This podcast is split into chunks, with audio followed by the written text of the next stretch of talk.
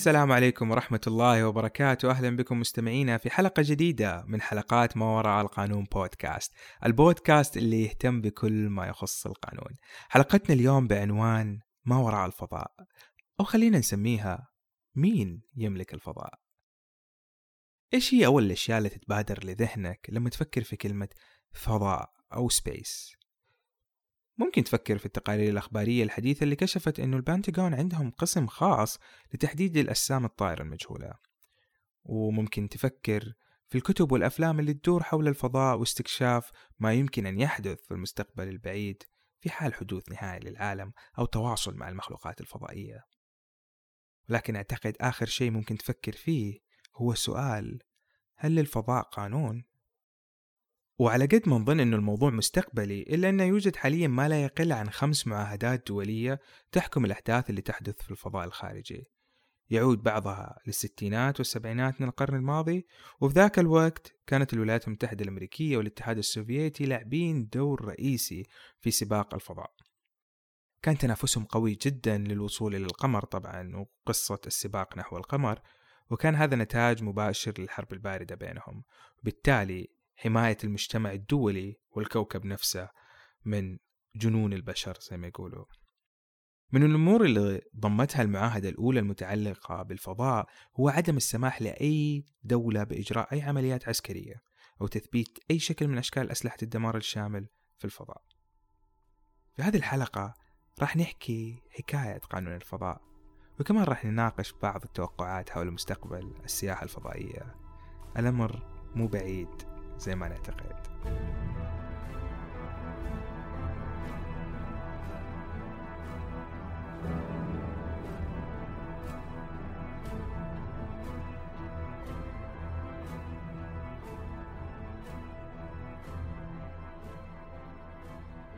في عام 1967 ما كان لأي دولة أخرى غير الولايات المتحدة والاتحاد السوفيتي القدرة على إرسال صواريخ إلى الفضاء.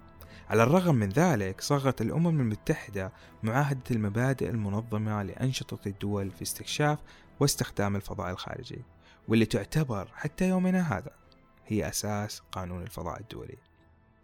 هذه المعاهدة خلت القمر وجميع الأجرام السماوية الأخرى محافظة لجميع البشر. ما أعرف إحنا البشر نحب نسيطر على كل حاجة أعتقد. وذكرت أنه جميع الدول في هذا العالم لها الحق في إجراء استكشافات الفضاء وحرية استخدام أي أفراد ومعدات ضرورية طالما كانت لأغراض سلمية.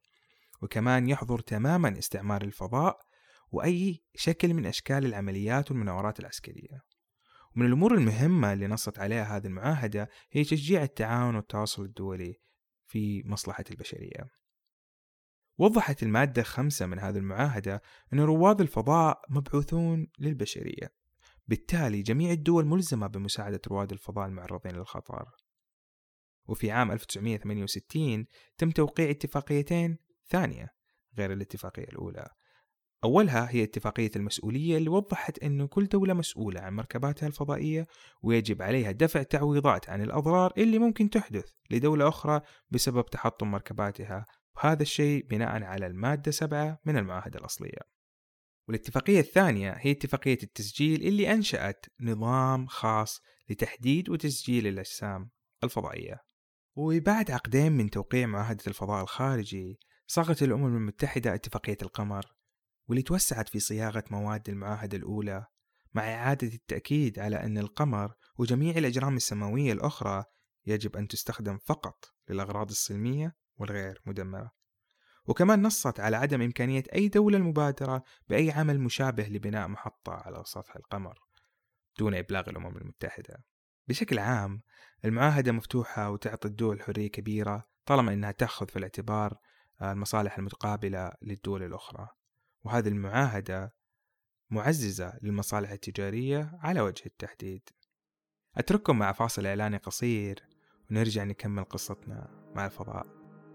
Case Engine برنامج إدارة القضايا الأول في الشرق الأوسط. البرنامج الأسرع نموا في المنطقة. تم تطوير Case Engine لتطبيقه في مكاتب المحاماة والدوائر القانونية للشركات. برنامج Case Engine يساعدك على التحول الرقمي وأتمتة الأعمال القانونية باللغتين العربية والإنجليزية. لمعرفة المزيد زوروا موقعنا www.caseengine.app في السرد الافتتاحي لمسلسل الخيال التلفزيوني ستار تريك كان يشار للفضاء على أن الحد النهائي للبشر والبعض يعتقد بأن الأرض قد استعمرت تماما من قبل البشر. وكل اللي تبقى لنا هو القمر والمريخ والزهرة وباقي الكواكب وأيضا الفضاء الخارجي. لكن هذه مو الحقيقة. في مناطق على كوكبنا ما زالت بعيدة عن متناول البشر. مو بس مناطق. في قارة كاملة ما زالت بعيدة عن متناول البشر. كانت هذه القارة أحد أهم العوامل اللي صيغت على أساسها معاهدة الفضاء الخارجي. أنا أتكلم عن القارة القطبية الجنوبية أو أنتاركتيكا. أنتاركتيكا لها واحدة من أكثر مناخات العالم تقلبا وصعوبة. هي أكثر صحراء جفافا على كوكب الأرض رغم وجود الماء طبعا لكن ماء متجمد. صحراء باردة برياح شديدة وديان جافة. تشبه هذه القارة في غلافها الجوي غلاف الجو لكوكب المريخ. بالطبع هي قارة غير مأهولة وتكلفة الرحلة وخطرها يخليها يعني غير قابلة للوصول نسبيا. تخضع هذه القارة حاليا لنظام معاهدة أنتاركتيكا وهي عبارة عن مجموعة من الاتفاقيات الدولية اللي تؤكد مكانتها كأرض منزوحة من السلاح ومفتوحة لجميع الدول للاستكشاف السلمي والبحث. العلمي.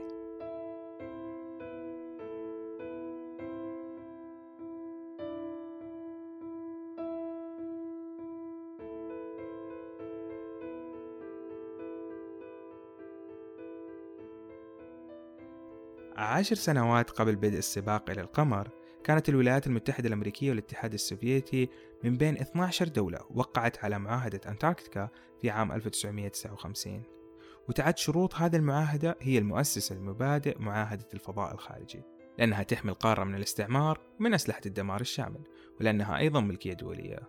وتلتزم جميع الدول بالتعاون والتواصل المفتوح وإبلاغ بعضهم البعض بالاكتشافات الجديدة وتقديم إشعار بالبعثات المخطط إرسالها. على الرغم من أنه في 46 دولة موقعة على المعاهدة وبعضهم يملك حق التصويت إلا أن صناع القرار فيما يتعلق بأنتاركتيكا هم أعضاء في المجتمع العلمي الدولي وأي نزاعات تنشأ بينهم تحال إلى محكمة العدل الدولية. طبعا في بعض الفروقات المهمة اللي لازم نعرفها ومنها أن الاستغلال التجاري محظور بشكل صريح وفقا للبروتوكول البيئي عام 1991 أنتاركتيكا غنية بالموارد الطبيعية مثل النفط والفحم والذهب والفضة ولكن لأغراض الحفاظ على البيئة حظر هذا البروتوكول جميع أنواع التعدين التجاري حتى عام 2048 هو تاريخ المراجعة وإعادة البت في القرار. فما نعرف إيش ممكن حيصير في عام 2050 القارة البيضاء قدرت تحافظ على سلامتها حتى الآن بسبب هذا الحظر وعدم إمكانية الوصول لها يضمن التمسك بالحظر. لأن فكرة التعدين في هذه القارة مكلفة للغاية وما تستحق الجهد المبذول. ولكن ماذا لو تقدمت التكنولوجيا بشكل كافي وزاد الطلب على الطاقة؟ فهل ممكن تبدأ المنافسة أو حتى الصراع على هذه القارة؟ على كل حال النشاط التجاري الوحيد الموافق عليه في هذه القارة بصرف النظر عن الصيد المنظم هو السياحة. نعم سياحة. ما أعرف مين يبغى يروح لقارة متجمدة للسياحة يعني. على كل حال نمت السياحة في أنتاركتيكا بشكل متسارع في العشر سنوات الماضية. ووصل عدد الزوار لها لأكثر من ستين ألف شخص.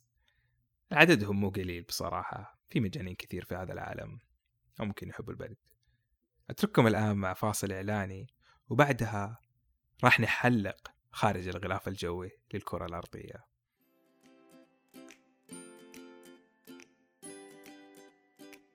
إذا كنتوا حابين تتعلمون أو تطورون لغتكم الإنجليزية مع مجموعة من الأساتذة للغتهم الإنجليزية هي اللغة الأم.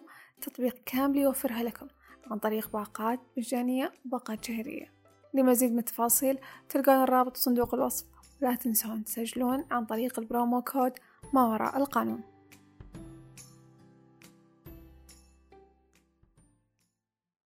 إلى الآن ما تكلمنا عن الفضاء وكل اللي فات كان مقدمة طويلة بس عشان توصلنا لهذا النقطة. لأنه مهم نعرف أصل نشأة قانون الفضاء. على كل حال على الرغم من عدم حظر الاستغلال التجاري في الفضاء إلا أن الولايات المتحدة الأمريكية أقرت قانون يسمح للشركات بالمنافسة والحصول على الموارد من الفضاء طالما أنها تأخذ في الاعتبار المصالح المتقابلة. وأثارت المسألة الكثير من التساؤلات الجوهرية. على سبيل المثال لمين تعود ملكية الموارد في الفضاء؟ وهل حيكون التعدين الفضائي متاح للجميع؟ وهل حتكون الثروة ملك لمن يصل أولا ولا ملك للدول ولا ملك لمين بالضبط؟ ومين له سلطة الرقابة لاستخدام هذه الموارد بشكل يخدم المصلحة البشرية؟ كثير من الأسئلة ما زالت بدون إجابات صراحة. ومع تقدم التكنولوجيا وتطور علم الفضاء راح يتم الإجابة على هذه الأسئلة تدريجيا. أغلبنا يعرف رجل الأعمال الشهير إيلون ماسك وشركة سبيس إكس. وأغلبنا برضو يعرف الملياردير جيف بيزوس. وشركة أمازون اثنينهم قاموا باختبار إطلاق صواريخ تجارية إلى الفضاء. ولكن في مطلع عام 2006 قامت مجموعة فيرجن بقيادة ريتشارد برانسون بإنشاء أول ميناء فضائي تجاري في العالم وأيضا يمكن تخصيصه للسياحة الفضائية. فالناس شغالة على موضوع السياحة الفضائية وعلى موضوع استكشاف الفضاء. على الصعيد العالمي بدأت 19 دولة في إعداد موانئ فضائية تجارية برضو. فحتى الدول بدأت تستعد. منها برضو آه، دولة الإمارات العربية المتحدة في مسبار آه، المريخ وغيرها من آه، التجارب الكبيرة جدا في مجال استكشاف الفضاء. ولكن بسبب الغموض المحيط بالقانون التجاري المتعلق بملكية الموارد الفضائية والإجرام السماوية أصدرت الأمم المتحدة قرارا في عام 2013 يحدد كيف للدول ممكن تعدل قوانينها عشان تتوافق مع سياسة الفضاء التجارية وعشان تلتزم آه، برضو بمتطلبات المعاهدة الخاصة بالتعدين والتعاون الدولي آه، خارج آه، نطاق الكرة الأرضية. ولكن بسبب عدم وضوح متطلبات المعاهدة وبسبب الغموض المحيط بالقانون التجاري والمتعلق بملكية الموارد الفضائية والأجرام السماوية أصدرت الأمم المتحدة قرار في عام 2013 يحدد كيف يمكن للدول تعديل قوانينها بشكل يتوافق مع سياسة الفضاء التجارية وأيضا بشكل آه، يتوافق ويلتزم بمتطلبات المعاهدة الخاصة بالتعدين والتعاون الدولي. وطبعا بسبب عدم وضوح متطلبات المعاهدة والمقدار اللي ممكن للشركات الخاصة لأفراد امتلاكها أو المطالبة فيه صارت قصة غريبة وصراحة مضحكة بعض الشيء. هذه القصة قام بها رجل أعمال أمريكي اسمه دينيس هوب. ممكن نقول إنه لكل شخص من اسمه نصيب وهذا اسمه هوب فأعتقد إنه كان عنده أمل يصير غني وصار غني بهذه الفكرة. دينيس هوب قدر يبيع 60 مليون فدان من أراضي القمر وأراضي كواكب أخرى مثل المريخ والزهرة. والغريب في الموضوع إنه في ناس اشتروها منه. وهذا يكشف لنا بأنه قوانين الفضاء ما زالت تحت طور الإنشاء وبحاجة إلى تحديد الكثير من الحقوق والالتزامات وآليات الاستغلال سواء كانت تجارية أو غيرها. بالإضافة للكثير من الإصلاح القانوني عشان لا تتكرر قصة من قصص دينيس هوب.